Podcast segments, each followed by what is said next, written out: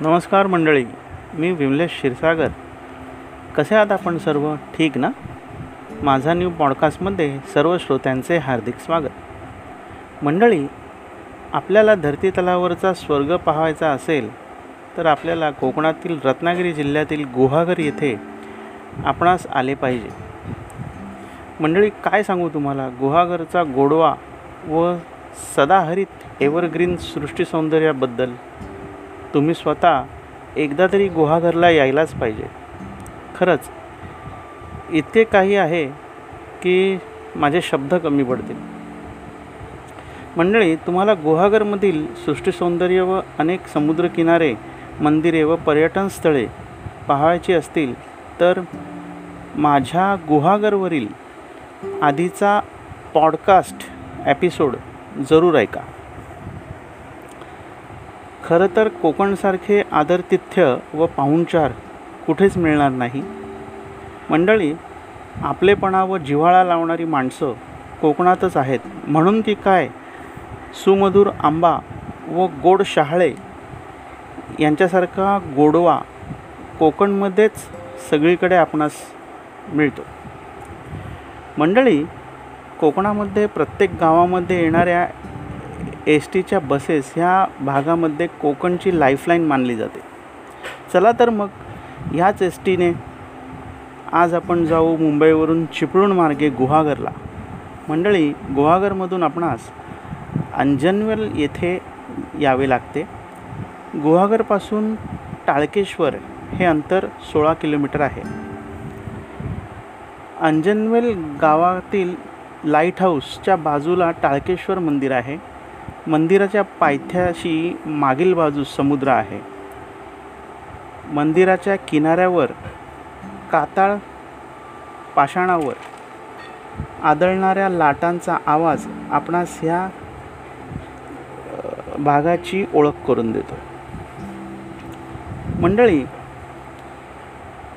काताळामध्ये चालणारी लाटांची धुमश्चक्री येथे पाहावयास मिळते. ह्या ठिकाणी काताळामध्ये आढळून येणाऱ्या कुंडांमध्ये पाणी मात्र गोड आहे. येथे आपणास निसर्गाचा हा सम हा चमत्कार पाहावयास मिळतो. टाळ मंडळी टाळकेश्वर मंदिराची मूळ उभारणी कधी केली याची नोंद उपलब्ध नाही पण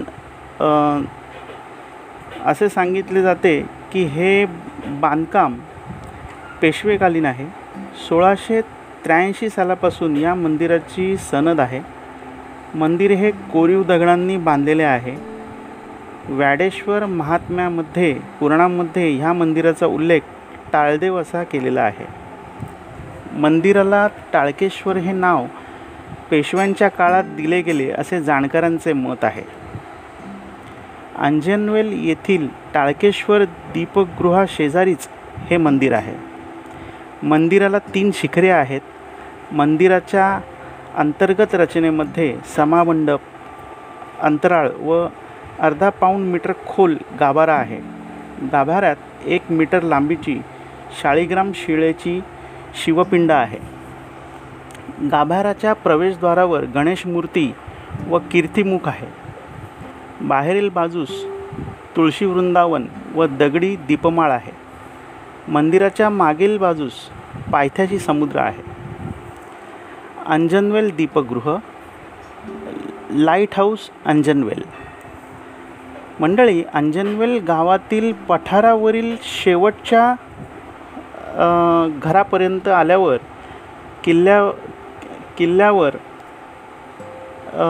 व घराच्या शेवटच्या घराच्या मोकळ्या पटांगणावर मंडळी आपण जर का किल्ल्याकडे तोंड करून उभे राहिलो तर डाव्या हाताला छोटीशी पायवाट थोडी पुढे आल्यानंतर आपल्याला पठारावरील टोकाला उंचवठ्यावर असलेले लाल आणि पांढऱ्या रंगात रंगविलेले उंच दीपगृह म्हणजेच लाइट हाऊस दिसते.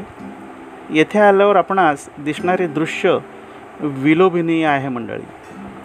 मंडळी येथील ऑफिसर्सच्या परवानगीने दीपगृह पाहाव्यास मिळते. लाइट हाऊस आपल्याला बघायला मिळतं. तेथील कर्मचारी जे आपल्याला परमिशन देतात त्याच्यानंतर जर का लाइट हाऊसच्या मनोऱ्यावर उंच मनोऱ्यावर आपल्याला जायचं असेल तर तिथे तिकीट काढून आपल्याला जावं लागतं. आणि उंच मनोऱ्यावर जेव्हा आपण जातो तेव्हा खाली बघितलं तर आपल्याला समुद्राचे निळे पाणी समुद्र जो अथांग पसरलेला आहे मंडळी त्याचं आपल्याला दर्शन घडतं. आणि समोरच असलेल्या टाळकेश्वर मंदिराची शिखरं आणि मंदिर पण आपल्याला दिसतं. तर मंदिर टाळकेश्वर मंदिर हे अतिशय जवळ लागूनच आहे. त्यामुळे ह्या लाइट हाऊसला टाळकेश्वर दीपगृह टाळकेश्वर लाइट हाऊस असं देखील म्हणतात. हे दीपगृह एकोणीसशे साठ साली मन मंडळी बांधण्यात आलेलं आहे. म्हणजे लाइट हाऊस जे आहे ते एकोणीसशे साठ साली बांधलं गेलं आहे तर मंडळी ही होती माहिती टाळकेश्वर ह्या ठिकाणची. तर कशी वाटली आपल्याला ही माहिती?